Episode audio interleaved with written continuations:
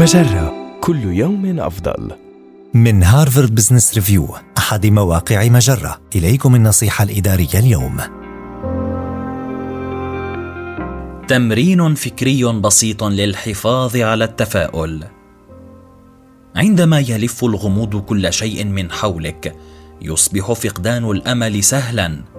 بيد أن السماح لنفسك بالغرق في اليأس يؤثر في حياتك المهنية والشخصية على حد سواء ومن أجل خلق الشعور بالتفاؤل والحفاظ عليه تصور مستقبلا ايجابيا معقولا.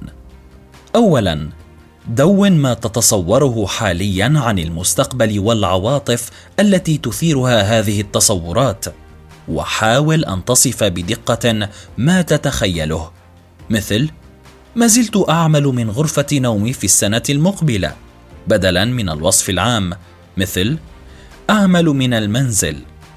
إن أثر الصور المحددة في حالتنا الداخلية أكبر من أثر الأفكار العامة. ثانيا تخيل أن الأمور سارت على نحو جيد طوال العامين المقبلين واكتب لنفسك رسالة من المستقبل. صف حياتك. ما الذي يجري في عالمك العملي؟ وما الذي يجري في حياتك الشخصية؟ والسؤال الأهم أين سأكون إذا سارت الأمور على نحو جيد؟